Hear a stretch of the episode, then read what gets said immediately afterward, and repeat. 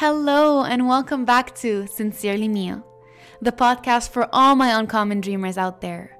For those who believe that they have so much more potential within them, just waiting to be ignited. And to those who crave a life beyond the ordinary. If this is you, then this podcast is for you. Join me every other Saturday to elevate your identity, ignite your potential, refocus your vision, and redefine yourself. Before we begin, I want to thank you for lending me your ears, and I want you to thank yourself for making this investment into your highest self. So, today we're going to be jumping right into it, and I'm going to read to you a passage I wrote in my journal exactly one year ago. Dear Mia, it's February 2, 2023. It's 6:20 in the morning and the sun still hasn't come up. Lately, I've been feeling like I'm on overdrive. I feel like I've lost sense of me, my smiley and bubbly me. Loneliness has been hitting me like a rocket and I'm not too sure how to deal with it. I feel stress, anguish, and maybe a bit of fear. Fear that I may have bit off more than I could chew. I feel so alone. I pray that the next time I speak to you, I am in higher spirits. It's amazing to see how much one year can change the way you feel. Let me paint you a picture. So I moved to Canada in 2021 and in the beginning it was a bit hard for me to make friends. However, after a year or so, I finally felt like I had made my place here and I have adapted to my lifestyle here. Until this one day where I went to the same club I usually go to with the same friends on an ordinary weekend, and all of a sudden I felt so out of place. I looked around me and all I could see were people drinking, people smoking, people vomiting, the casual thing that you usually see in a club. I remember so vividly thinking to myself, do I see anyone here that inspires me? Do I see anyone here that can add any sort of value to my life, to my career? Anyone I want to be like? And the answer to these questions were all no. And that made my decision moving forward so much easier. Every time I got asked to go to the club, my answer became no.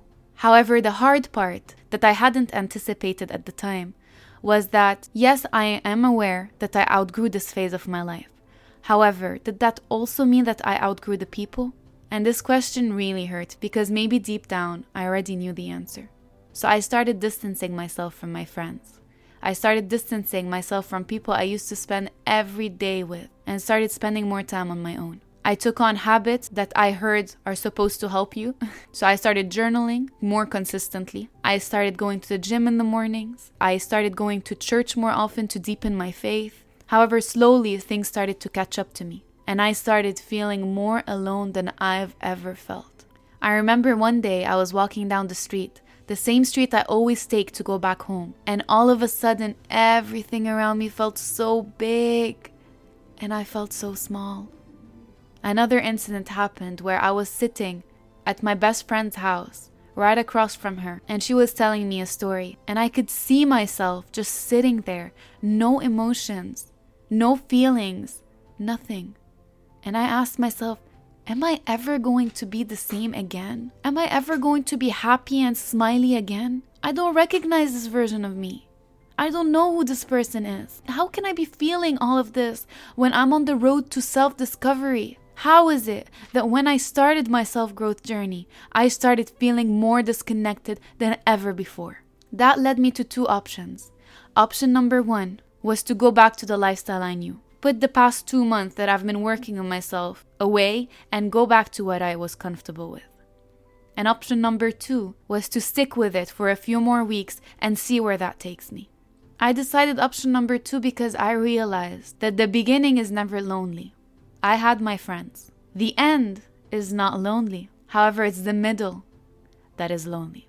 And that gave me so much reassurance because it gave me the confidence that I am not in the beginning, that I am on the journey to self mastery. I am just in the middle. And it's not always going to be this way. However, I need to get through this phase for me to get to the good part. Life is all about perception. The way you perceive something directly relates to how you feel about it.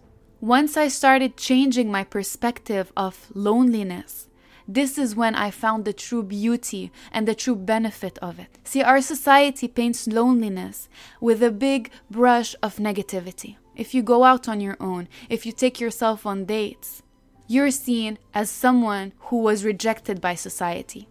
And this is how I felt. By victimizing myself again and again, saying that I am alone because no one understands. By changing my focus on the growth I've had in the little time that I've spent alone. This is how the feelings within me started changing, and this is how I started realizing things and understanding things about myself that I never knew and understood before. I understood that the reason why I felt so empty inside is because I have spent so many years depending on external validation. I would need other people to compliment me and validate me for me to feel worthy. And when I distanced myself from everyone, I distanced myself from all the validation I was getting, which left me feeling empty, feeling unworthy. So now the challenge was that I needed to find the happiness within me. I needed to find ways to validate myself because how much longer was I going to allow my need for validation to make me invisible in this world? What you give out is what you secretly want for yourself. I used to give my friends so many compliments as soon as I would see them. Doesn't mean that they don't look great. Yes, they do. However, there was a sense of ungenuineness linked to it because while I was giving them the compliment in my head deep down, I was hoping that they would do the same for me because I needed that type of validation. So pay attention to what you say to others. Pay attention to what you give out because it will give you a big clue to what you really want for you. The bigger your internal validation is, the smaller your need for external validation. So I kept on working with the main focus of increasing my internal validation so that I am no longer dependent on anyone for my confidence and my wholeness. So try to find the happiness within yourself. Because I feel greater than I've ever felt. I am no longer dependent on anyone. I have been able to deepen my relationships so much so because the more you know yourself, the deeper you can connect with others. You can't expect to form deep relationships if you don't have one with yourself. I was so focused on meeting new people that had the same or similar priorities as me. You attract who you are. And the reason why I, wasn't attracting those people then was because I wasn't there yet. So I asked myself this question If I were that entrepreneur, if I were that doctor, would I choose to spend time with me? Would I choose to be my own friend? And the answer was no. So this is where I started. I started improving myself to become someone worthy for an entrepreneur or for someone who inspires me to spend time with me. It's an ongoing journey with loneliness and solitude. However, you find your greatest self during hardship. Hardship is when you develop the skills, you develop the understanding, the knowledge. You develop yourself. And this is the time that you are going to remember and look back on and feel so proud that you kept pushing through. Without the time that I spent in solitude, I wouldn't have been able to make all of these realizations as soon as I did. Solitude is the catalyst, it's the gateway to self growth, it's the gateway to creativity, to understanding yourself. So embrace the loneliness.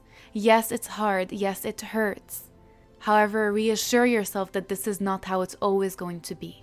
It's just one step along your journey. And it's one step forward, one step closer to who you want to be.